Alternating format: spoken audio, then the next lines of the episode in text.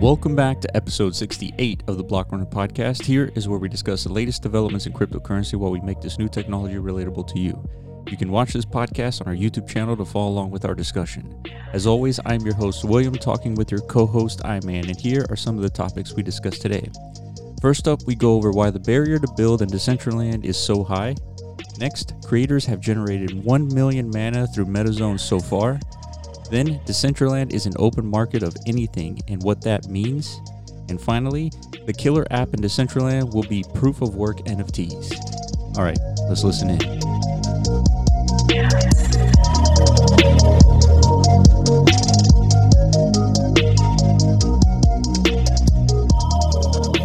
To me, marketing is about value. This is a very complicated world. It's a very noisy world. And we're not going to get a chance to get people to remember much about us. No company is. And so we have to be really clear on what we want them to know about us. Now, Apple, fortunately, is one of the half a dozen best brands in the whole world, right up there with Nike, Disney, Coke, Sony. It is one of the greats of the greats, not just in this country, but all around the globe. And but, but, but even a great brand needs investment and caring if it's going to retain its relevance and vitality. And the Apple brand has clearly suffered from neglect in this area in the last few years and we need to bring it back. The way to do that is not to talk about speeds and feeds. It's not to talk about MIPS and megahertz. It's not to talk about why we're better than Windows. The dairy industry tried for 20 years to convince you that milk was good for you. A lie, but they tried anyway. And the sales were going like this. And then they tried Got Milk, and the sales are going like this. Got Milk doesn't even talk about the product. Matter of fact, it focuses on the absence of the product. But but, but the best example of all, and, and one of the greatest jobs of, of marketing in the, that the universe has ever seen is Nike. Remember, Nike sells a commodity. They sell shoes. And yet, when you think of Nike, you feel something different than a shoe company. In their ads, as you know, they don't ever talk about the product. They don't ever tell you about their air soles and why they're better than Reebok's air soles. What does Nike do in their advertising? They, they honor great athletes and they honor great athletics. That's who they are. That's what they are about. Apple spends a fortune on advertising. You'd never know it. You'd never know it. So when I got here, we, Apple just fired their agency. Were doing a competition with 23 agencies that, you know, four years from now would pick one. And we blew that up, and we, we hired Chiat/Day, the ad agency that I was fortunate enough to work with years ago. We created some award-winning work, including the, the commercial voted the best ad ever made in 1984 by advertising professionals. And um, we started working about eight weeks ago. And what we, the question we asked was, our customers want to know who is Apple and what is it that we stand for? Where do we fit in this world? And what we're about isn't making boxes for people to get their jobs done, although we do that well. We do that better than almost anybody in some cases. But Apple's about something more than that. Apple, at the core, its core value is that we believe that people with passion can change the world for the better. That's what we believe. And we've had the opportunity to work with people like that. We've had an opportunity to work with people like you, with software developers, with customers who have done it in some big and some small ways. And we believe that in this world. People can change it for the better. And that those people that are crazy enough to think they can change the world are the ones that actually do. And so. So that was Steve Jobs in a speech in from 1997, and I think he Apple just purchased Next, and he came back to Apple, and it was uh, on its way down. And uh, so this is a video. I think um, Iman, you sent it to me. Like this, like represents yeah. represents sort of like you know something that that we're going for in the sense that we want to we want to help people you know build stuff do something yeah. constructive and not just us it's like a I really like to just I like the whole Steve Jobs approach to like his philosophical ways of conveying his message to I guess the world at large, right? It's that's why Apple was such a successful company. I feel like he created a culture, uh, not so much just created products, you know. And, and like all of us who are involved in Decentraland kind of have this. we're trying to figure out how to convey like what is Decentraland to to the world. You know what I mean? Yeah. And uh, what's the best message to relay out there? Is it is it a platform or a video game? You know, there's that debate. Uh, why come to Decentraland? I see this in the Discord all the time, dude. Like in the general chat, we're, we're getting a lot more like new users. Kind of like, Yeah. I, I don't know how, but they're just getting more. There's more awareness kind of spreading out there, and I see them daily coming in. Like, what's there to do? Why am I? Why should I come here? You know, Yeah. and a lot of people they're not giving them the that that heartfelt message that that I think is lacking from the community. It's more like what he's saying, like, oh, you know, giving them like the specs of Yeah. This is decentralized. yeah, and you you build the world um i guess all the stuff that everyone says about decentraland like they start comparing it to the other worlds how they're they're less better right they're they're they're lacking something that decentraland has and you should spend your time in decentraland yeah. And I've seen people who, who are doing the who are conveying the right message. Like I think I saw Crypto not say some a reply to one of these people that don't look at it as like, oh man, I I, I spent the last thirty minutes in Decentraland just wandering, and I'm already bored. yeah That's kind of like the feedback that they're giving. He's like, don't look at it from that way. Look at it as like you're you're witnessing a world of potential instead. right. Instead of looking at like, oh, it's just an empty. This is bullshit. What kind of game is this? Look at it like, oh, there's there's a lot of potential here to create something of value. So how can I get involved? How can I participate? How can I use this to my advantage? It's not often that people have the opportunity to get involved in something so early like that. And it's like an open source thing where you don't have to. Anybody can get involved, literally yeah it's just it's just it, it requires your own passion to do that because we're we've always see we've identified that there's not many there's not a, a great incentive structure to get involved because you know to create anything of value requires great amount of work and yes a great amount of talent and skills like that and that's valuable shit. Yes. You know that's stuff that big companies pay tons of money for people to do but in this case it's kind of like up to your own uh, you have to come to that uh, conclusion yourself whether or not you want to get involved so i don't know. I, You know I think that's uh, it's funny Yeah, you go ahead. mentioned that uh you you hip you happen to miss the roundtable uh, that happened did. yesterday. And uh one of the main takeaways that i took away from the the roundtable was the whole conversation that we had previously in the past i think maybe a couple of days after the launch of decentraland how we were comparing um that we'd rather see a land of green grass rather That's than said, stuff. yeah. yeah remember that? That Well, was a good that was a good good quote. Yeah and and so I, I brought that you know conversation up again in the roundtable because when you explain decentraland to somebody you, you say all the good things decentralized it can never be taken down you know your investment here is going to last you for decades potentially um, and then you start building this world in your mind it's like wow you know decentraland you know, that's a place i want to go right mm-hmm, and you jump in and you're going to see one of two things, right? Either green grass or builder stuff. And the difference between the two is if you see you have this preconceived notion of what Decentraland is and you see a bunch of builder stuff you're going to think, "Oh, this is it? This is this is what I get for this world, this open source world that I can build on, like this is it." mm-hmm. versus they see a bunch of open land green grass they they have an open you know imagination as to what can be built that's what they see with green grass it's better to see green grass than builder stuff yeah. And it seemed like everybody agreed with that uh, during Did the conversation. Yeah i mean yeah i think that's why the people who are involved right now that's that's that's what's keeping them around is they're they're dude it's like a an insane creative outlet for like developers and 3d artists and stuff like that. I don't think that really existed before meaning like where you are you have the opportunity to freely create and contribute and like market your work and product yeah and, and yeah. You know? And to contribute there is a barrier a high barrier to contribute and build stuff. Okay yes. Yeah, you got to we got to really talk about that aspect because there's there's there's kind of like a division, right, in the uh, mind frame of the community where s- some people want it to be so easy, to where- build.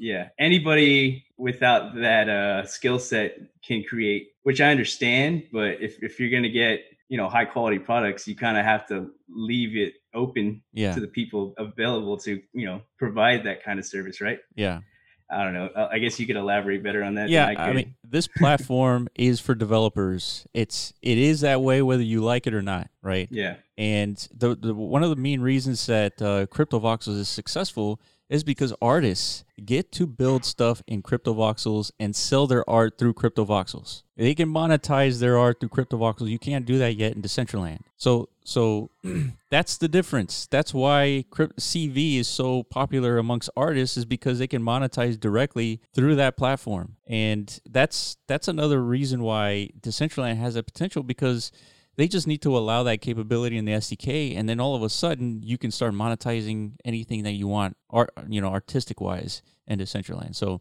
that's one of the main things that I see um, when comparing the two worlds. And ultimately, it comes down to an open possibility in Decentraland. If you see that green grass, your imagination runs wild. If you see something else that is that is builder based, that is very basic, you leave disappointed. And I think one of the guys who just jumped into Decentraland, I'm pretty confident that he just saw a bunch of like lame buildings and um, you know just lame creations, right? Something that that wouldn't impress anybody, right? Yeah.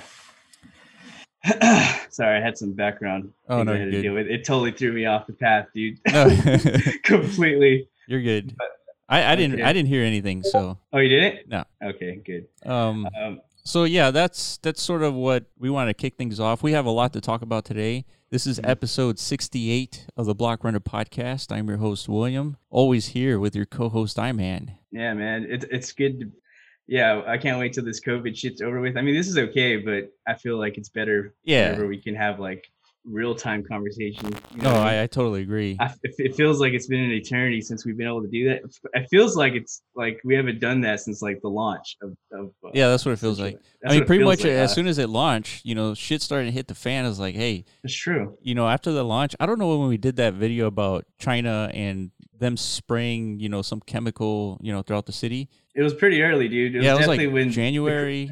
Yeah, like the end of January. Yeah. Whenever it was contained to Wuhan, you know, we were already speculating, like like looking at videos of uh, airports in Southeast Asia that were like completely empty Yeah. and stuff like that. We were like, okay, like this looks like a big deal. You know, nobody was treating it like a big deal at the time. You know, everyone was just kind of like, ah, it's just China, dude. Like that shit happens all the time over there. But it turned into a mass ordeal, and now we're kind of like forced to do this, you know, yeah. social distancing thing.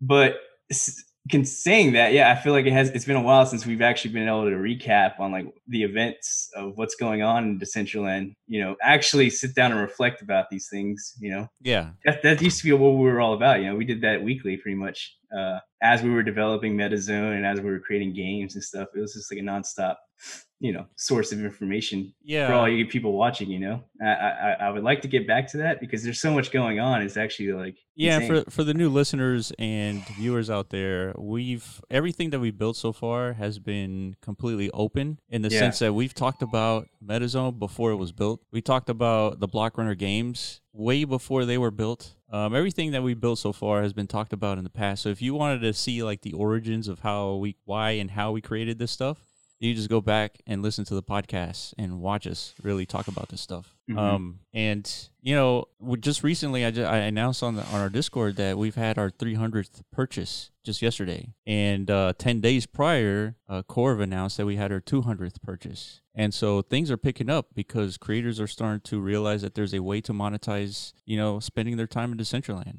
Mhm. And with a high barrier to entry, there's an opportunity for people to build stuff for other people um, in a way where it's not like a contract. It's not a. It's not a. Um, you know, uh, one of those contracts where you just build stuff for others for you know six thousand dollars, Yeah. right? And it's like a unique build, and you just deploy it, and it's over. And in a lot of cases, these are being created by complete new, like people new to this Yeah, you know, new to- creation process. Yeah, new to Blender, new to development. Um, yeah. Like I think they they heeded our our initial call maybe like a month or a month and a half ago. We were pretty much publicly were calling for this. You know, we were begging the community to start contributing in any way they can because you know now there's a platform available where you could do that. Uh, you know, viably. Yeah. Uh, you're you're not just donating your time and talents for for nothing, right? There's Yeah. there's potential there for you to recoup some of your Yeah, and Uh, ultimately, this is an open market. I mean, you're gonna Yeah. you're gonna see stuff, um, some cool builds from people, and those things are gonna sell.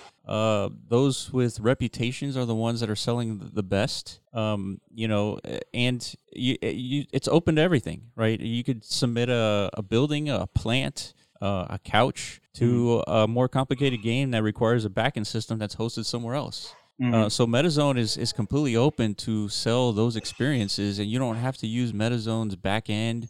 You don't have to. You can ho- run an entire game completely outside of MetaZone and sell the game that works in Decentraland through MetaZone, and because it's a distribution platform, and Mhm. every submission is an NFT, Mm. and once those NFTs are are released, then you can sell them on OpenSea, Open Market. You can do trades, pretty much anything you can do with a regular NFT. Like that's that's going to be completely possible. So let's talk about that then, because you know we we've been talking about this, and the whole NFT incorporation has been a part of our vision from the beginning, right? Uh, it's just it, it's probably the most difficult part of you know Yeah. So finishing this puzzle that Yeah. we're trying to you know. yeah, we should explain that. So the order of operations is NFT um, happens.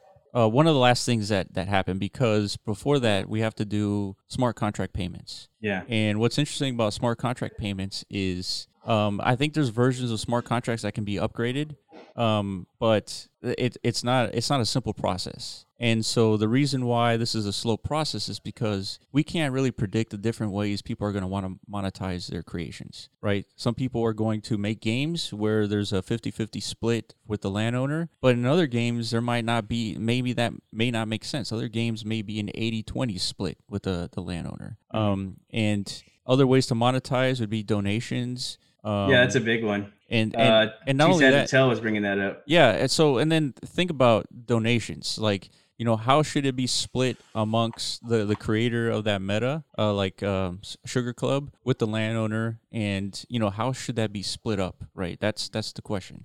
Um, and then you have other experiences where you could donate, and then maybe something happens within within the parcel, right? Um, like donating creates uh, gives you an NFT or of something, right? We have to be able to mhm. incorporate all that stuff in a smart contract, and the reason why we're we're doing a smart contract is so that nobody has to trust MetaZone uh, for their payments. Mhm. And all this, all what this will do in, in a smart contract MetaZone platform is you'll be able to go to your account and then hit the withdraw button, and that you withdraw, pay the gas, and you get you know what you earned in Decentraland, right? So so that has to come first, right? That has to be enabled and launched first, and then once that's launched, then we can hook up smart NFTs. Yeah. And these smart NFTs, as soon as you make make that sale in OpenSea, or as soon as you send an, an, one of these MetaZone NFTs to somebody, like for our games, as as the best example, the address that the funds when people play the game, the funds that that money gets sent to um, is automatically changed when that NFT is sent to somebody else. So this is like auto like automation, right? It's it's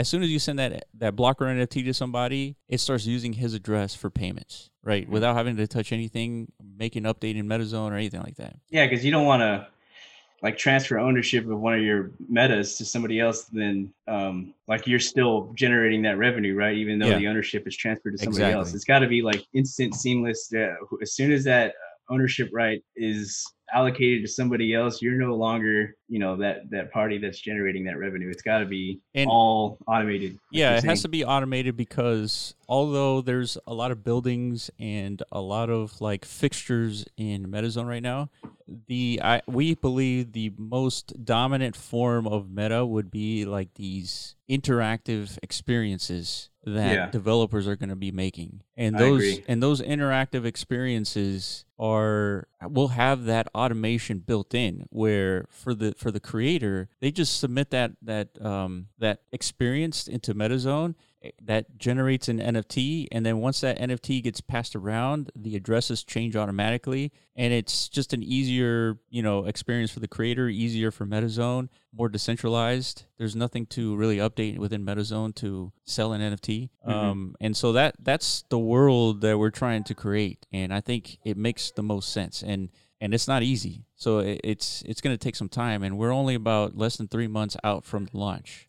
Yeah otherwise if we don't you know take our time with this uh, infrastructure build and actually try and do it right from the get-go because from my understanding smart contracts they're pretty much like not like irreversible in in, in, a, in a sense right like Yeah.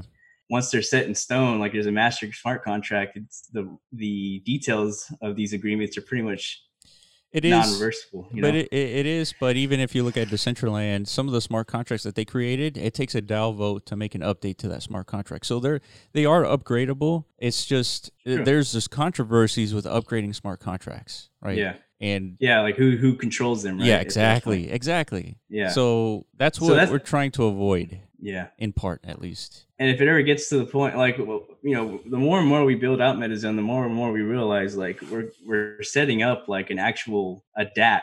If you go back to our podcast, like we go. before we even started building anything, it was just you and me just you know shooting the shit and trying to figure out what the hell are DApps. Yeah, yeah, It- what is decentralization like? like, What? Because nobody really built a true a true DApp yet. yeah, So we couldn't really look at anything like, oh, this is it. This is how a an organization that's not run by a single entity, it's controlled by its user base, and it's success successfully functioning. Right? We there's no there's no really uh, there's nothing you could point there's to. no like that's it. example. Yeah, Yeah. And it feels like we're actually creating one of the first ones.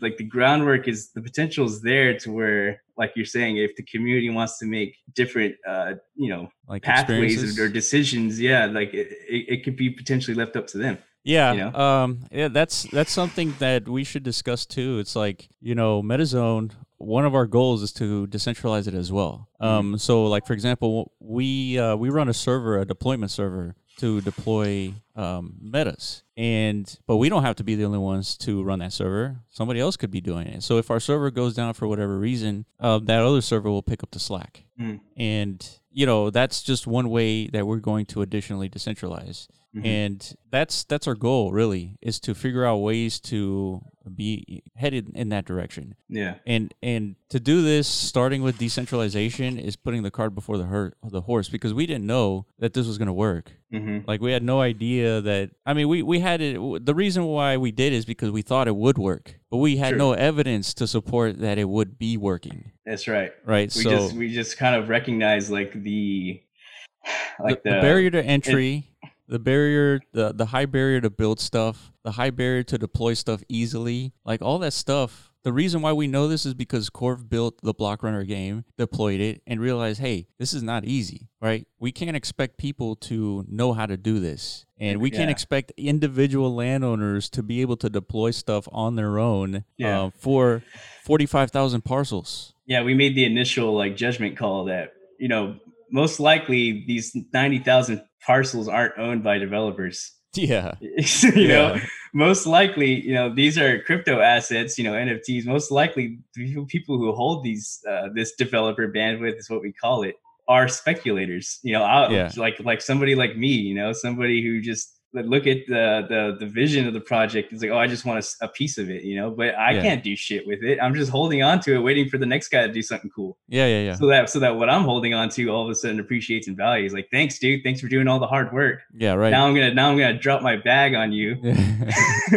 and just completely ruin your economy and all your hard work, right? So like that's Yeah. not sustainable, you know. yeah. And- that's kind of like exactly why we thought of doing this, you know. Yeah, and we figured that uh, one of the speculative aspects of building MetaZone uh, before we built it was we had an inkling that if we built a, a platform that allowed others to make money, that it would be successful. And and Yeah. we, we figured that if we align the creator, the landowner, and the players, that we can start bringing up that daily active user number. Hundred percent. And And the- we're starting to see it just because like just little nuggets of content uh throughout the world now like with with all these we're having music events now we're having conferences we're having radio shows and stuff all this wouldn't be possible without like creators Yeah. creating you know the actual meta experiences in the first place That's right. the more meta experiences that are out there, the more diversity there is, the more content, the more you know community events you're going to start see popping up. You know, Yeah, and ultimately that's what the point of NFTs was that you can limit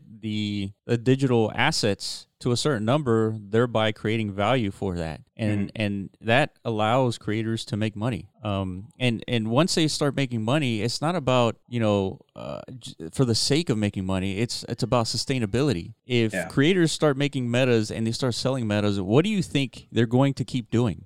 Right? It's already we already seen it happen. Yeah, I, I haven't seen one person like kind of like fiddle around and create a meta and then just walk away. They they're, continually putting out Yeah. more metas, yeah, exactly. which is why we went from 200 to 300 in like a week. That's what I right. mean? That's They're- right. We're actually witnessing a creator boom, which is what we wanted in the first place, right? And this, I don't understand how anyone could be opposed to that. You know, this- Yeah, I, if you're opposed to that, that means you're opposed to creators making money. You're Or you're- opposed. You're, opposed to adding more development into Decentraland, yeah. right? So it, it doesn't make sense. yeah if, if, if you- you're detracting from you know the allure of the platform itself like uh for developers and Yeah. content creators And it's not as if we hacked Decentraland and we're like cheating, right? This is what's No. ca- this is what's possible, right? There's other people that are gonna make DApps for Decentraland too. Um, it's true yeah it's as, not as yeah, a matter of fact, yeah there is one. Metalith made a DApp that's that's leveraging Decentraland assets. Right, True. they're they're splitting land into shards that peop- several people can now own one piece of land with these Mhm. shards.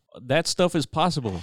yeah that brings up another great point like um whether all these community created tools that we're starting to see come about is this is this what decentraland is supposed to be about like Hell yeah, or do are we supposed to expect the team to do everything because sometimes when you go to the decentraland discord that's kind of like the sentiment i hear from people like yeah, absolutely. they're s- kicking and, and screaming you know at what? the, the We made Yeah, the same ahead. mistake. Remember uh, We when we first started? We were We like, did. "Hey, DCL, you need to be doing this and that, and this is where you should be going." And that was the wrong approach. yeah We need to build Decentraland. We're the ones who need to do it. agreed They they make it easier for us to do it, and that is what we're asking now. Just make it easier. Uh, allow hyperlinks. Right? You cannot be in Decentraland on a web browser and not be able to click out and just open a new tab within Decentraland. Like Mhm. that doesn't make any sense. Right? So Mhm. these are the things that we request now that make more sense. They're more aligned to what the team is building. Right? Making it easier for everybody else. hmm So it, it is sort of hard to understand when you jump into Decentraland. It's like the team should be doing this and that, but ultimately it's a user generated world, right? And yes, some of that user generation requires a high barrier to entry, but that's better for the for the people jumping in because they're going to see stuff that you couldn't build in CryptoVoxels. You're going to see stuff that you can't build in Minecraft. You're going to be able to sa- yeah. monetize stuff. Anything, right? You can sell real physical t-shirts in Decentraland if you want Mm. right? Then you'll be able to monetize wearables in Decentraland too. Like that's what Decentraland is. It's not anything else. It's not if you want it to be something else, then you have to build it, right? Yeah. That that's the bottom line. and it's it's a completely free market in the sense that if you think you have a model that's it's more beneficial to the community or that you think is uh Yeah, do it it. is going to work just do it and Just then do that's it. the whole that's the whole point of a free market right we let the market decide Exactly. with, with their, their the market's purchasing power is literally they're they're, they're voting Exactly. like they're going to vote whether or not they they agree with you Yeah. you know Decentraland is no different than the real world. it's not Decentraland is going to be almost exactly like Ready Player One. Everything is monetizable. Every single Mhm. thing. hmm And why? Because that's sustainable. People will Mhm. create things, and if people vote with their dollars, they'll make more of that stuff. 100% And and if they don't, they don't vote with their dollars, there's gonna be less of that stuff, and that's it. yeah that's it You don't have to police anything. You don't have to shut down anything. And you, you missed a good conversation with HPrivakos too. We are talking about decentralization and and yeah if, you want to kind of like brief me on it that'd be pretty cool yeah. So and the audience yeah so HP. So it was really early for him. So he didn't jump in until the last 20, 20 minutes or so. A- and a little background on HP too. like uh he's been around since the beginning right Yeah, OG as OG Yeah. gets. Yeah it, it seems like he's always there like to provide some kind of like wizardry It- Yeah. you know what i mean like he just comes out of the left field with some kind of like contribution that nobody was expecting like Yeah. he's just always down and ready to develop something awesome you know Yeah, so So- he jumps in, you know, 20 minutes left into the round table, and real nice guy. Uh, I asked him a couple of questions on decentralization and and why Decentraland decided to do one thing over another. And one of them was when you jump into Decentraland, you see 50 avatars. You're actually doing a peer-to-peer connection with each avatar. You're not on a server hmm. with each other within Decentraland. It's a peer-to-peer connection. And I asked him, I was like, was that what motivated that decision? And he said it was the decentralization. And one of the interesting things that I realized, you know, talking to HP was, you know, I had the same question about nefarious content. And Decentraland is not going to be any different than a website or a server running, you know, uh, nodes for the internet, right? There's, that's not going to be different. So we're going to see Decentraland being used for nef- nefarious activity too, but it, it's just a server that you just shut down. You vote with the DAO to remove that server, but it doesn't prevent those bad actors from creating a new server and running Decentraland again. It, this is no different. This is no different activity than anyone, you know, How do you trying shut to sh- down that server though? so you just connect disconnect it from um the the main uh load bearing I forget what it, what it's called. It's a load server, Yeah. load balancer from accessing the entire pool of Decentraland. So you like for example, in these so they they're catalysts. They, they're called Mhm. catalysts. So you Mhm. have catalysts distributed around the world. One Mm-hmm. catalyst is supporting nefarious content, right? You, you make that discovery, you do a, a, a DAO vote to remove them from the list of catalysts that, that can be running the latest update in Decentraland, and then that server no longer, no nobody's going to be routed to that server any longer. Oh, okay. Wow. So, but that doesn't mean that that bad actor can't just stand Yeah. up a new server and just be Yeah. part of it, right? So, but that's that's the that's the name of the game, right? That's the daily activity of running Catalyst and and being part of the foundation and the DAO and doing all these votes. That's just part of what you're going to see. Now, that's not going to happen anytime soon. There's no reason for any nefarious activity to be happening in Decentraland yet, right? The- Yeah. So, Yeah, from what I've seen so far, the community is actually pretty pretty good. yeah, The etiquette is like through the roof in this community, It- like it especially especially during like these conference events. You know- every now and then, like during that concert, some a couple of trolls, including myself, would jump on stage and kind of like ruin the immersion, right? yeah, but in general, it's pretty good. Like everybody plays their role. Like if an audience member, everyone's just staying in the audience. You know? yeah. I, don't- I don't see nefarious. I think what it is is that the the age of the audience is much higher. Yeah, They're they're not like kids jumping Kids, into it because yeah. they don't have wallets, and they don't have money, they don't have all that stuff, right? So it's true. Yeah, once you get to that point where you see nonstop trolling, and then we get to the DAO gets to the point where like, all right, this is a priority issue now. Like we need to address how to uh, moderate this yeah, this nefarious shit. That's when you know you've kind of like broken critical mass. I feel like. yeah, and and so to uh, prevent people from seeing nefarious content that is that is up in Decentraland, there there is a way to just put a black a black box around it um, Mhm. very quickly, and Mhm. doesn't mean you can't go and see behind the black box, but at least you won't like see it just because you're just you know randomly in Decentraland, right? Is there, but so there has to be a way to like throttle that too. Meaning, like you can't just put black boxes on everything, right? You may have to have like a cooldown timer on the amount of things you can flag. I guess Yeah, yeah. The- something like that. Yeah, so that you know that's that's going to be hard to because you don't want to be policing everything either, right? So no, it- unless you're incentivized to do so. Like there's some kind of bounty program in place to like you're, you're it's almost like a job in a sense. now that's a good of- idea. Yeah, it's to be on the lookout, like a neighborhood watch type system. You know, people want to uphold the integrity of the platform, not Yeah. only because they're you know compensated to do so, just be, but also just because we want to see the platform succeed, right? Yeah, So uh, I think yeah, it's a little early to kind of like figure that part out because like we're we're identifying right now. Everyone seems to be playing ball, you know, yeah, which is good.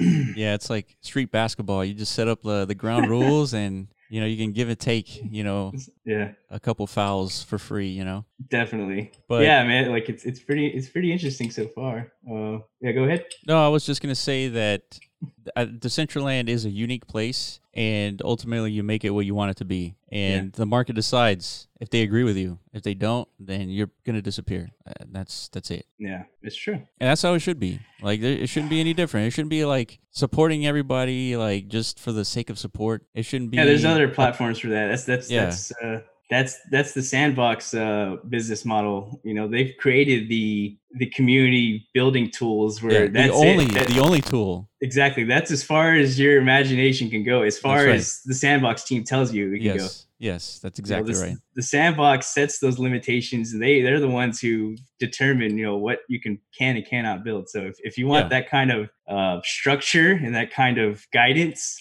and you where you're not allowed to create on your phone freely, then that's the place you need to go to. Yeah. you know what I mean. And that's good if you want to go there. That's great. Yeah, the sandbox There's- is going to be a great product. Yes. I, I I 100% believe that. I keep I, that team is is phenomenal. Like Yeah, they're they're- building some great products. They're well funded. They they That's got I mean user generated NFTs. I mean that's what we're trying to build. Yeah. Uh, it, it's just we have a with Decentraland we have a vast openness right of of of anything that anybody cr- can create is now an NFT. With the Mhm. sandbox, it's it's structured. There's a limitation to what you can build in Decentraland. I mean in sandbox. So we like their model. I mean that's what we're doing too. So it's good. Good. Everything every, those different worlds they have a place they have their own market clearly and they should exist because people are voting for those things with their dollars and their time and that's that right Yeah. anything else is just going to disappear totally.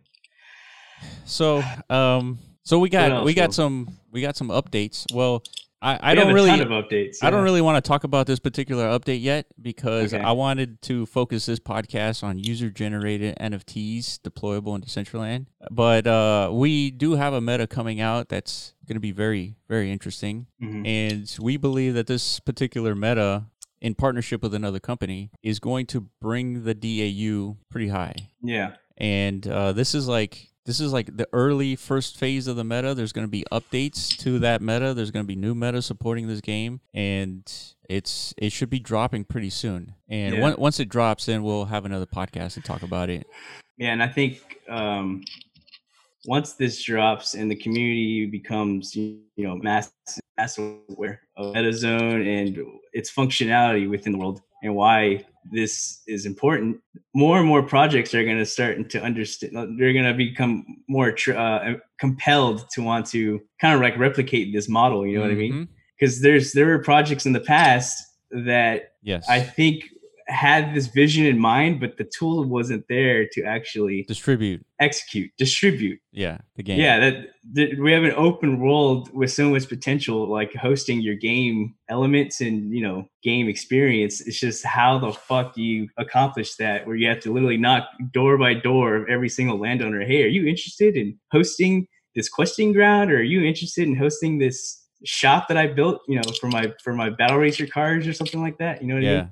Every game developer has this vision in mind. It's just how to execute that is up until this point has been Yeah. a, a monstrous feat that I think a lot of them couldn't figure out on their own. No, absolutely. I, I totally agree. I, I know who you're talking about, and we'll probably talk about them after this this other game launches. Uh, because I think they were doing, they were trying to do exactly what we, we can make easy Yeah. in in distributing the game. Uh, Yeah. what they were trying to do is own a bunch of parcels, deploy the game on those parcels because they owned them, right? That that was Mhm. the only way to do it. Mhm. Um, but now you don't have to own the parcels. The only the only thing a game maker, a game developer needs to do is just to align the incentives of deploying the game with the landowner. If you align Yeah. that, that landowner will deploy your game. and that's what that's why figuring out these payment contracts are, are so important for us and Yeah. they need to be flexible because Yep. we have our own payment structure our own pay split that we think works for our games but who's to say the next game developer you know we don't want to force them to use our payment Yeah. structure right Yeah. it needs to be as flexible as possible like you can come up with your own incentive structure for whatever game experience you want to provide to the community you know Yeah. because like we're saying there's there's it's not just one entity like it requires the collaboration of a, of a bunch of hosts in Yeah. order to create something compelling you know That's right. Yeah, because this game, man, I want to talk about it, but i do too man I but want to I want to wait until we, we make this official. yeah we gotta do things Properly. right because it's not just uh it's not us it's not our creation we didn't create this Yeah. Yeah, You we know? didn't we yeah, we didn't create it. Uh, Yeah, this is somebody IP. else did. Yeah, this is IP that existed for several years. It's a very obvious and famous IP in the crypto world. oh and- man you're spilling too much dude Well, I mean, that's it is what it kidding. is, man. uh, but it is a well-known IP, and I mean, the the, the game is going to speak for themselves, and we're just distributing that game. That's that's it. That's it. Because yeah, and, and then the two parties met, and then we we recognize like this can happen. Yeah. and not that just this, not just that this can happen. It's just that people will want this to happen. They're not aware of like how cool this is going to be until Yeah. it's actually there. Exactly. I'm anticipating like a huge reaction. Honestly, Yeah, because we've seen a Uh, prototype of this like deployed, and we've seen an example of Decentraland pushing this prototype, you know, several Mhm. months ago, Yeah. and the reaction was huge. It was huge, and and it was also equally huge in disappointment because it is it wasn't what people expected it to be. Yeah. And so we're using a bunch of like code words here to represent something, but yeah, like it, literally, if you dig into like all of our podcast archives, you could probably figure out what we're talking yeah, about. yeah, Because also, like when we first came into Decentraland, this was one of our first uh conceptual ideas of what we Yeah. wanted to do on our own. yeah. We were gonna do this on our own. We But were we gonna knew- do this. We knew that it was like a huge undertaking. Yeah, I mean, it was huge. yeah. I was gonna have to become a freaking Yeah. 3D Blender master like overnight. Not overnight, but I was gonna. Yeah, I got started on that, but I never really fully went through. But trust me, you don't want me designing these things. yeah. that is not my forte. You know, I'm not creative in that sense. Like, no, no, there's there's a ton of work that needs to go into Yeah. making this game successful, and a lot of this work has already been done previously because they've they've tried to do this in the past and they didn't have a distribution platform to to do this successfully in Decentraland. So I mean, I don't know. I I think you'll understand like the implications of this game long term because there's a there's an example of it existing in the real world that that it, it's it's almost exactly the same thing but just in Decentraland. Like that's the only difference. It, it's it's the same game but in Decentraland. and it's way more intimate because it's an actual 3D immersive world that you know, Exactly. you're, you're a part of. Yeah, instead of some augmented reality game. Oh my god, God just gave it. it completely away. Oh, yeah, yeah, shit. yeah. It's gonna be cool. It's gonna be the bee's knees, guys. I guarantee it. Like I'm already like in super anticipation mode for this. Yeah, yeah. All right, this next subject. uh, yeah. Uh, I don't know if you just want to kind of like we haven't done this in a while. Just pull up Metazone if you if you want. Just Oh, kind of yeah. like just run down all the cool shit, I guess, so we can kind of. Yeah, uh, I know we're forgetting something. Um, Are we? Yeah, we're definitely forgetting something. Oh man, I hate when this happens. Uh, so Uh, oh yeah, I know what it was. So we got another good fifteen minutes or so. Um, Mhm. the Decentraland conference. You did a really good job recording that whole thing, man. Like Appreciate the that. commentary was like spot on. It was like comical, entertaining. It was interesting. Uh, you I'll did take that. you I'll did take you did very well. Um, you need to do more of that stuff actually. Yeah, I've been getting that feedback. You know, I hesitate just because like I cringe at my own self. Yeah. Meaning like I, I don't think I'm funny or entertaining or informative. You know what? but apparently I am because people are saying such things. So I kind of have to take that feedback and run with it, right? Yeah, I, I know how you feel. Remember somebody made a comment on my voice? Yeah, dude. How do you feel about your voice, dude? Like, does it turn you on? No. I didn't realize I had an asset. I mean, I'm I'm the one who doesn't talk. Like if you know me in real life. I'm the quiet one. I'm the one who doesn't say anything. I rather listen. I rather solve problems. I rather do the engineering stuff. yeah, And yeah, yeah. that's me. That's that's my role in reality. Uh, I'm not the talker. Um, so when I heard somebody really enjoyed like my radio voice, I was like, wow. It's that I- intro, dude. It's that fucking intro, that beep, beep, beep, that intro song, and then you're like, "Welcome back." To the it's like you got a lot, of, you got a lot of baritone in your voice, dude. It sounds like Uh. a sexy saxophone. You know what I All right. Yeah, I, I didn't. I didn't realize this, I was doing that. Yeah. So you got that feedback, so now it's kind of like you got to run with it too. know? yeah, yeah. I like guess. you said, I guess so. we're we're starting to understand ourselves a little bit better. you know what I mean? Uh, you know, I'm thinking it's just the hardware that we're using. To be honest, I don't think I have anything special. So, Yeah, same here, dude. but yeah, I'm gonna keep doing that because I recognize the value in it. Just for the people who aren't able to, because dude, we're a global platform. Not everyone can attend all the events, right? So yeah. Speaking that- of a global platform, uh, just to talk about what you're saying, somebody wrote an article about MetaZone in Japanese. Did you see that? no, You didn't see that? Let me pull it up here. well, that's freaking badass, dude. Yeah, one second. Did you translate it? What- Maybe it was like a No, hate article. no, I'm like, sure- these guys. Yeah. uh, I'll just send it to you because it's it's uh it's gonna uh, reveal Yeah. something. Oh, really? Okay. Let me see if I can. Yeah, I guess the segue off of that is you're Well, I- basically. So I wanted to talk about the the conference though. So one of our Okay. biggest announcements in the conference was the fact that uh, we're close to generating a million mana in the two and a half months that we've we've launched. So the biggest takeaway of that is um, is the fact that most of that money is is is being generated from creators, and most of that money goes to the creators. Like that's that's a huge deal because what that means is you're going to have more content being generated through MetaZone and deployed in in, in Decentraland, right? Mm-hmm. So uh, so yeah, I actually can't share this because it's a it's a another leak, but Oh, okay. All right. but it's in Japanese, so it's cool. Yeah, I get the gist. Yeah, meaning like I, I heard you talking about this this morning. How we got some. There's got to be like some language tab somewhere on our website that you know translates for. Yeah, the way that around the works, the, way that works is uh, there isn't a tab that you click on or anything. If you go to the Discord, I just shared that link. That way you Okay. see you see what I'm talking about. But the way that that works is, uh, judging by your IP, it'll show you the correct language based on you know which country you're in. So um, oh, I see.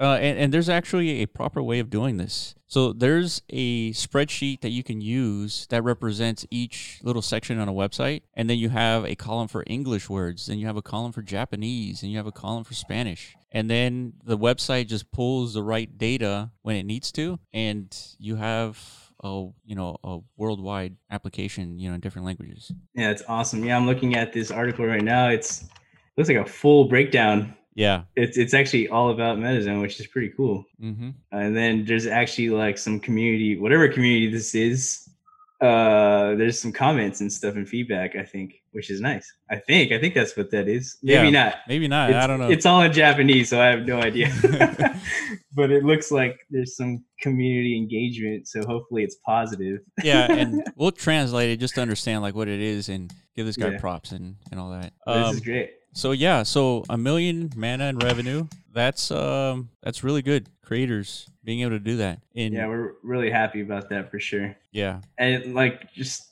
yeah it's again just we're just gonna it's the chicken and egg thing like if you're a developer do you do you think that and then do you think oh, okay it's already too saturated yeah. Like, hell should no. I no Hell it's no. not it's not your contribution is what's gonna bring more and more people more and more um Yeah, so so let me give you a little bit more details as to you know what a million mana means really. Um, if you look at so we have some metrics on MetaZone, uh, only administrators can see. Uh, but if you look at them, there's only 20 creators. That's it, 20. 20 have been able to generate a million mana in the two and a half months. mhm. Um, and there's roughly 50 landowners who have deployed these metas on 100 pieces of land. Just 100. Yeah, And you you provided some I, I wanted to use those, but I, it might have gotten too technical, but you provided some metrics too. Like that's like 0.001%.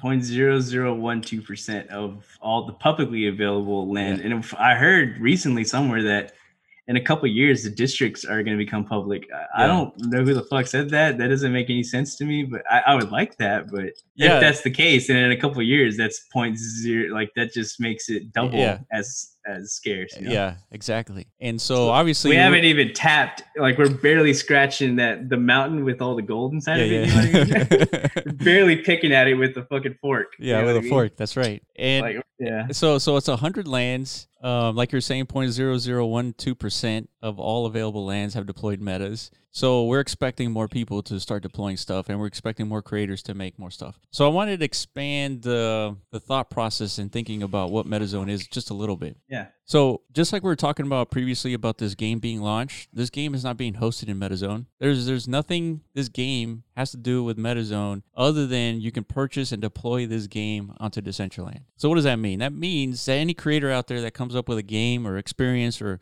some application that you can deploy into Decentraland, it doesn't have to run within MetaZone. Like we you can run your own website, your own backend, your own experience and deploy that experience through MetaZone. And you can monetize it whatever way you want through your website, through whatever in whatever method you want on the Central Decentraland.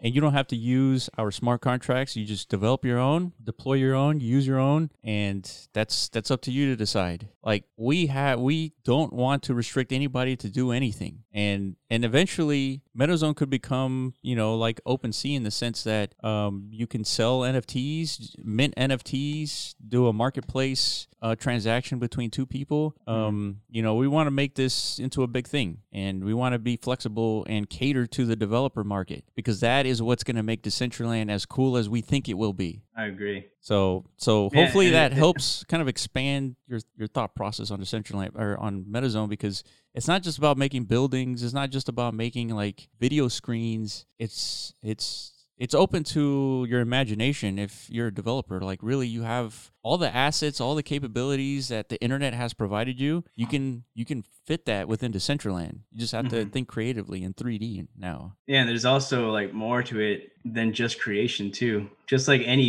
business, you can't just create something and just throw it on the market. Like imagine Steam, you just create like a little a game, ind- indie game, and you put no marketing effort whatsoever. Yeah. kind of like raise awareness for what you just created. Nobody's gonna find your game. Nobody's gonna buy it. You Yeah. know what I mean? Right. So there's more elements to it, and we've we've seen that work with creators like Sugar Club. Like he spent years building that brand in Yeah. Decentraland, and he's he's starting to finally see some traction. Like Yeah, Sugar Club is, is such a good example. Uh, like I you were agree. saying, he spent years creating that reputation in Decentraland as a place to go to like enjoy like really badass music. Like when I jumped into Decentraland, I didn't think one of the cool things about what will happen in Decentraland is like listening to good music, and it has been, and partly because Sugar Club, right? Mhm. And now that he's created this reputation, um, he's made more money through MetaZone than he has throughout that entire time in Decentraland. So Mhm. what does that mean? Does that mean like he's a bad guy for generating some revenue and supporting his his stuff in Decentraland? No, it just means Yeah. that he's going to be making more stuff, more Yeah, stuff that people want to deploy. And if they don't want to deploy it, then he makes less stuff because nobody's buying it. exactly. Like, uh, so Yeah, you can't expect him to just stick around. Uh, he was already he was already jumping ship to uh, CV, right? yeah I just he, exploring his other options he spent years you know like we said building that brand and that reputation but it wasn't it wasn't sustainable because like he put a lot of work and you know he learned how to code himself a little bit and Yeah. how to build and like yeah for what people weren't showing him the appreciation that he deserved you know Right, right. but all now all of a sudden he built something in like a week and people have a way to like like we said people have a way to show that appreciation because they're getting something in return Yeah, You know what I absolutely. It's- we can't just have a donation economy. We got to have an actual legitimate economy where people are reciprocating that value. Yeah. You know, people are creating value and exchanging it for other sources of value.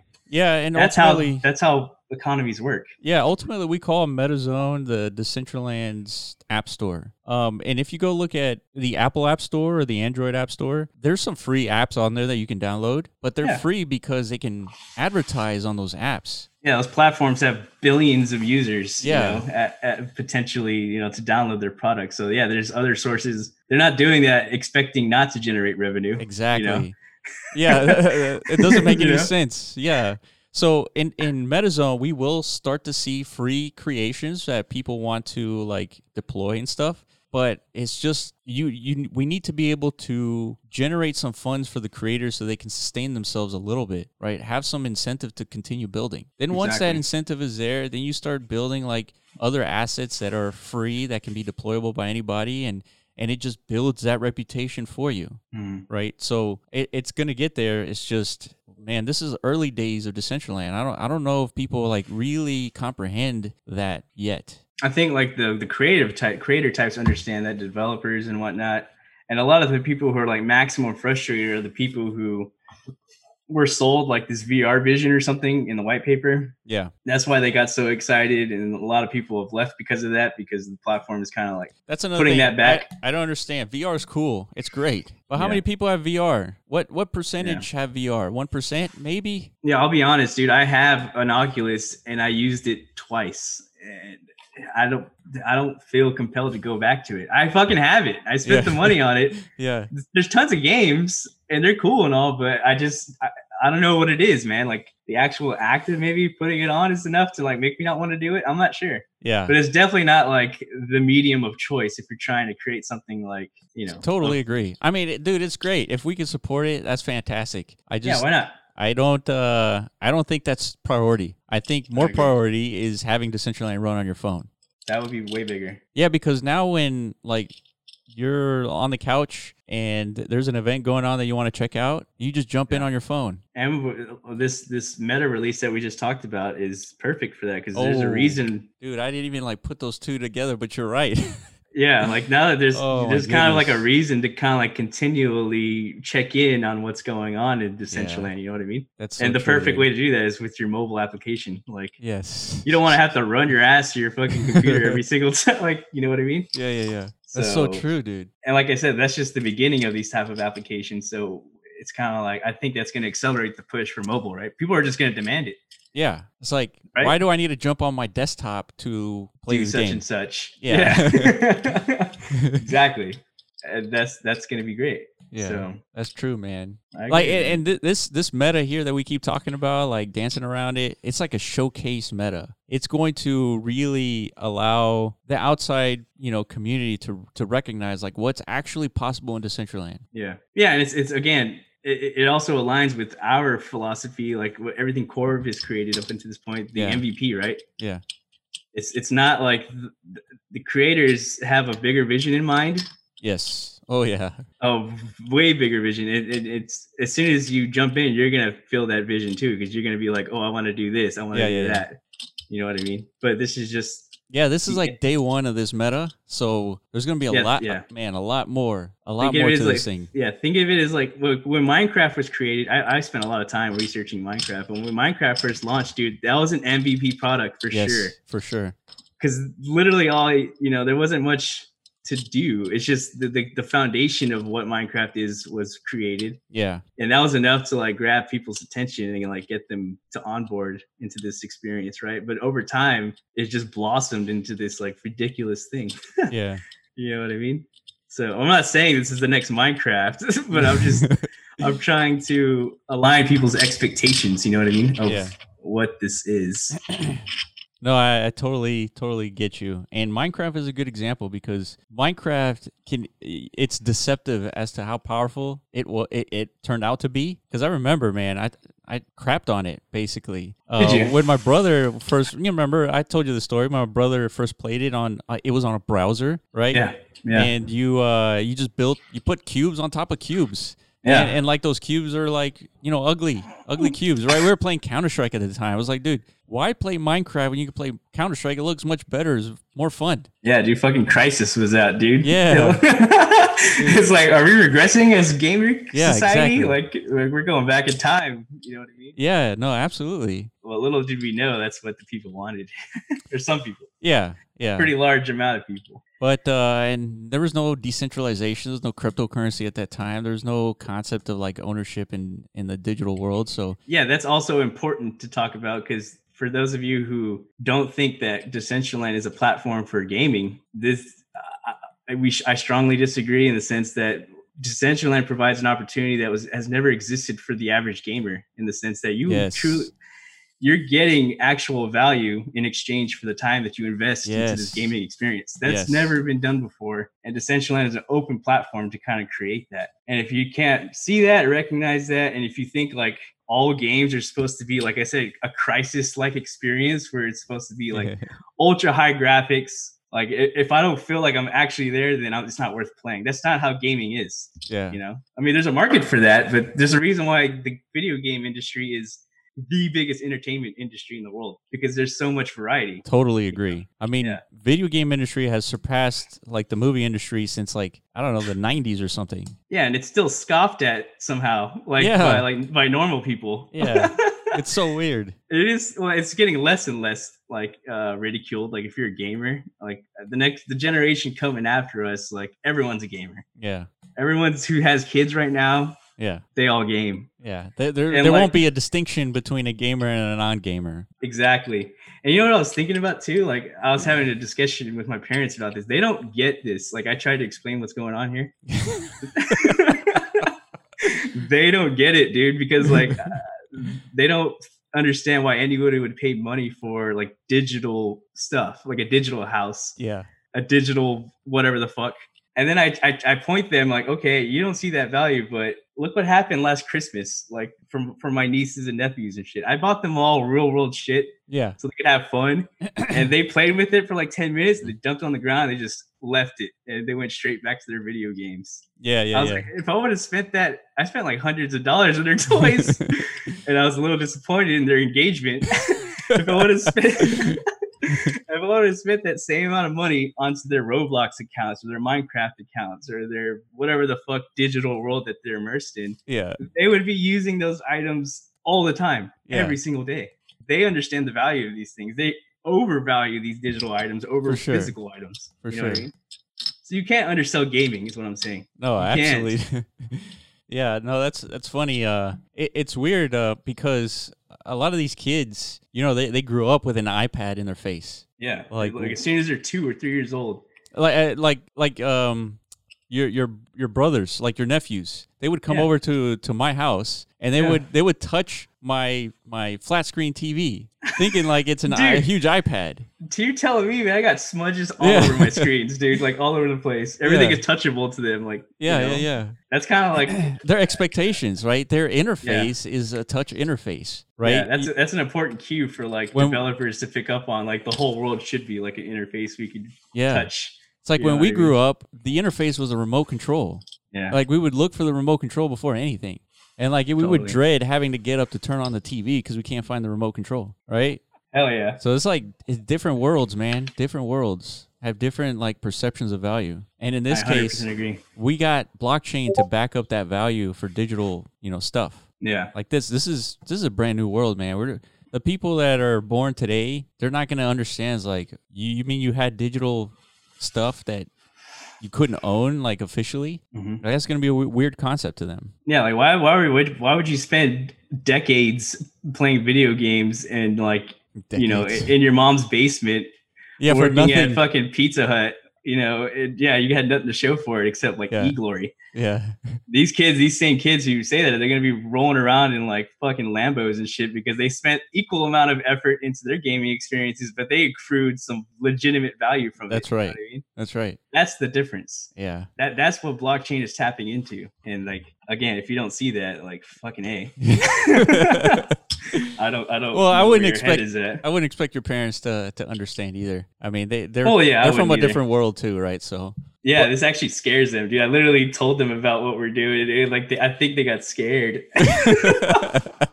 they got scared of this potential reality. You know what I mean? And then I started explaining to them like that recent Elon Musk interview about Neuralink. yeah. Oh shit. I was yeah. like, I started like combining the, the two prospects together, where you could like Neuralink yourself into Decentraland. They're like, "Fuck that, dude! Yeah. Like, Je- Jesus is coming for sure." yeah, yeah, yeah. Like, and, and this is like end of days prophecy shit. Right, right. That's, that's what they think. I think you'll like that show called Uplink on uh, Prime on Amazon Prime. It's uh when people die, they get uploaded into this like Matrix like world, and like a lot of the stuff that happens in there is very similar to stuff that can be done in Decentraland, like almost exactly. Yeah. So uh, yeah, I, I recommend that show. I haven't finished watching it, but like the first couple of episodes were interesting. Yeah. Yeah. I had some other interesting conversations with people in the outside world about, you know, like some guy was talking about augmented reality. He he had like an old project that he was trying to create like augmented reality training tools for like uh, the oil and gas industry or something Yeah. like that.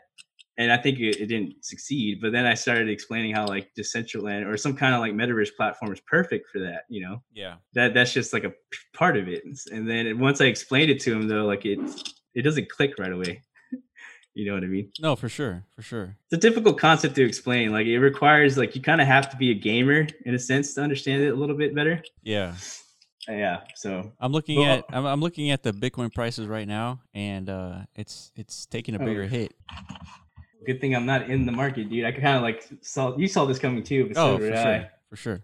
yeah i took my money i literally sold the top this time like Nice. thankfully i i fucking sold the top dude Nice. So I'm waiting for it, and I, all I did was draw some meme lines, dude, and it totally Yeah. worked out this time. dude Yeah. dude that's how the world like understands these charts so if you if you if you understand like how the how meme lines are done then you can practically predict what's going to happen just because the whole world is doing the exact same thing It's like self fulfilling prophecy. yeah right? exactly exactly Yeah. Every now and then, like things go outside the norms expectation, and I, I, I think that's usually just well activity. yeah People with the sizable bags to kind of like do, you know, move markets. Yeah yeah well, we we knew this was going to dump uh, and i knew it was going to dump before the happening because come on Yeah. i mean it's obvious you're not going to dump after the happening that doesn't make any sense When is that happening? it's like in a couple of days It's like tomorrow or something. It's very soon. Very. yeah it's very like soon. tuesday yeah But it's probably gonna keep dumping uh, for maybe like a week or two, I guess. yeah for sure But then we're gonna have that. I mean, historically, happenings are always post happenings are always bullish territory, right? yeah oh for sure Historically, It's just gonna be a, a longer time frame for that bullish yeah, takes return. a couple years. Yeah. But regardless, it's like you kind of want. This is the. I'm not. I'm not financial advice, but probably like the final entry opportunity. Yep, Before totally agree. like this bullish trajectory begins. Totally agree. This is like the final entry from like the the bottom perspective, right? There's yeah, always the accumulation phase. yeah, Yeah. accumulation phase. There's always going to be like more time to accumulate because the the prices will tend will, will trend upwards. Mm-hmm. Uh, but this is like going to be near the bottom. I agree. So I think we covered everything today. Um, I wanted to make this short, so we're about an hour and eleven minutes in. Um, There's a couple more things I want to talk about. Just real quickly, maybe we could yeah, sure. What is it? plan plan for future podcast for sure. Like we've got to get the hosts together. Oh yeah, Um, yeah, yeah. we have to. Oh yeah, dude. Another thing is maybe we should just announce it here too. Uh, the tournament. Mhm. Yeah, yeah. Uh, uh, that's another thing we got to talk about, and, and why we want to bring the hosts in because th- this is a community th- concern. I mean, our community, our own community of hosts hosting our games. That the daily active user count isn't Mhm. as high as it was like in the first month, right? Yeah, and we have some ways to kind of mitigate that coming up. Um, so we're waiting a couple things to happen for that to come to fruition. But Yeah. we there's ways where we'll be able to support like all our hosts who are running the games to where you don't start at zero, right, for every day, right? Yeah. So maybe you start at 20. Who Yeah. knows? and it might require like a community contribution for Yeah. such and such to occur you know what i mean it, it, like we're in experimentation phase like uh, of trying to figure out like the best incentive models for players to stay engaged you know Yeah. i think the killer engagement opportunity is going to be once we figure out how to incorporate like actual earnable nfts into Hell these game yeah. experiences but that's a such a slow process like we, we have to figure out that's why i support the open free market system so much you know, because I feel like we've made a lot of headway in that. I think we've been able to convince some people towards an open market. I think they knew that it was going to head towards that anyways, but Mhm. it just didn't make sense to re- make any restrictions just because it's it's a pain in the ass. People are going to complain either way, so just make it open market. Let let Yeah. the market decide like what happens. Yeah, hundred percent. Uh, it's like uh, if we took the same philosophical approach as like the wearable community, or the people who are like early investors and they're trying their best to kind of like hamper further creation. To kind of like they're they're afraid, and I understand they're afraid the value of their assets are going to deplete the more the supply increases, and that's that's a legitimate concern if you're if you're an investor, right? Yeah, but the way that I look at it is these are assets made by Decentraland, so they're always going to have some inherent value. Yeah. And this early on, I mean, you want to hold on to these NFTs for the most part, right? Yeah. Even if it's like a shirt that's like ten thousand of them. Mhm. I mean, they're you, you you can only earn them in in the launch event, right? They have some some value, some inherent value. Yeah, but what I'm saying is, if MetaZone took that same approach, then like like if we were just trying to create assets with value for the sake of people who are purchasing and investing in them, then like we'd be at a point where we're like we're trying our best to resist future creation. You know, like uh, we're, we're trying to like stop creators from onboarding. Like, listen, we've got We got plenty. We have plenty of buildings. Yeah, we have enough metas out there, and there's not enough people to buy them. So, like, please stop creating. Yeah, yeah. Like that's how I think of it, and it's that limits creation so much with that mind approach that you know I don't know. No, I Uh, agree. we're not going to do that. That's, we're supporting like a, a free market. We let the creators themselves create the value and like the the demand for their products. you Yeah. know what I mean. yeah. I think that's the way a healthy economy is supposed to function. But that's just me. I'm just a player. No, you're you're not you're not wrong, dude. You're definitely You not think wrong. No, because if Okay. if we start putting restrictions, then somebody has to police it, and then there's gonna Yeah, be we- people yeah. who are let in and people who are not let in, and Yeah. it shouldn't be that way. Yeah, I mean, we could create like some kind of super rare infrastructure for metas, where it's literally called Super Meta Zone or something like that, and only like only Only games. or only creations approved by some kind of committee of like awesome creators Yeah. approved or Yeah. a- allowed to join. That's not free. Yeah, That's not what I want. uh, we want anybody like like I've already said. We have people who literally learned how to use Blender like four or five weeks ago, and they're creating and they're selling they're selling. Yeah, and that's what we want to see. That like that to me is way more beautiful than you know creating scarce digital assets. You know what I mean? totally agree. And it's So- it's all about reputation. The, the ones that sell the best have like a reputation, or you know the, the meta or the, the thing that they created looks so badass that you know people just like it, right? And they they deploy it. Yeah. Um, but man, that I- this is how you make a name for yourself. Like if you go and and make anything for SuperRare or uh, what's the other one called? Open Origin or whatever. I don't know. Um, you have to already be sort of like an artist to deploy there, to make stuff Yeah. there. And you Yeah. have to be able to point to a website or your Instagram account and stuff that you've created in the past, like art, Mhm. in order to be let in. And I know that they're trying to have some minimum, you know, requirement for like quality, Mm. but I don't think that makes sense to do that in Decentraland and or but th- MetaZone. There's there's probably a market for that. So again, this is an opportunity. Somebody else could create their own super rare meta platform. Yep. You know, that's this is this reinforces our point. Like MetaZone isn't trying to create a monopoly on things. Yeah, exactly. This is a free market. You can literally replicate MetaZone and create a better product than us and just Exactly. murder us. Exactly. We're we're we're expecting that. Yeah.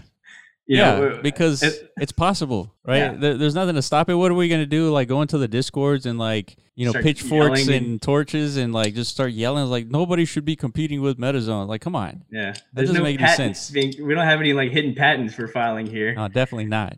you know what I mean? This is this is it. It is what it is, man. Like Yeah, and you can do this faster. Do it. yeah, Let's see it. You know, there's Yeah. just just do it. I mean, uh, what else could we say? I agree.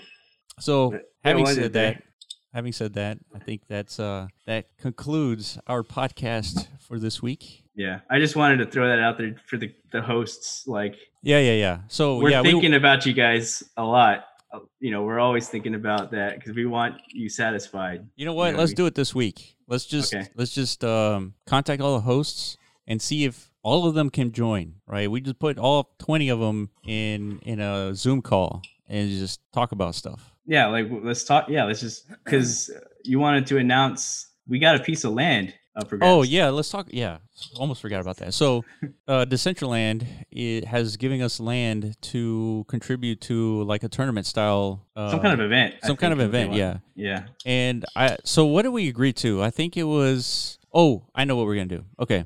So we're gonna put this land into an address and we're gonna have other hosts, other landowners contribute NFTs or whatever to this address. And uh, I think players who play our games from Block Runner, Block Hole, Pack Runner, and Orb Jumper, all the players that play throughout the, I guess, the rest of this month will have a chance to win any one of those NFTs randomly. hmm Um, and so the more chances that you, the more plays that you put into one of these games, the more tickets you get, and therefore the more chance to win one NFT versus another. And one of those NFTs is a piece of land, I think, right next to uh, Vegas City or one of those districts. So it's It's, it's a pretty worth, good piece of land. yeah, it's good. It's like it's worth like between ten to twenty thousand mana. So this is no joke of a of a prize. yeah. So um, so that's what we're gonna do. We we got to make the formal announcement, and um, Should we have this host discussion? I mean, we kind of had one on Discord, but should we have this part of the host roundtable like no, we should. Yeah, No, yeah, so absolutely. after we figure it out? Because yeah, we we tried to figure it out internally amongst us three, yeah, we couldn't. and we couldn't, and it didn't feel right, and like that's not the like all the hosts need to be involved Yeah. in this decision because because they get to benefit. yeah, we want it to where everybody gets at least a piece of the action Yeah, that this this uh, reward can uh, attract. You know what I mean? yeah, And it's going to require like a, a marketing effort from all of our hosts combined. You know, yeah, Anorak, uh, Studs, Loco, yeah, everybody.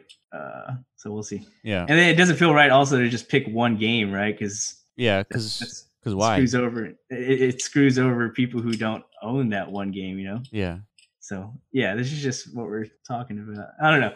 Anyways, yeah. Let's. Yeah. No, I keep totally on agree. rocking.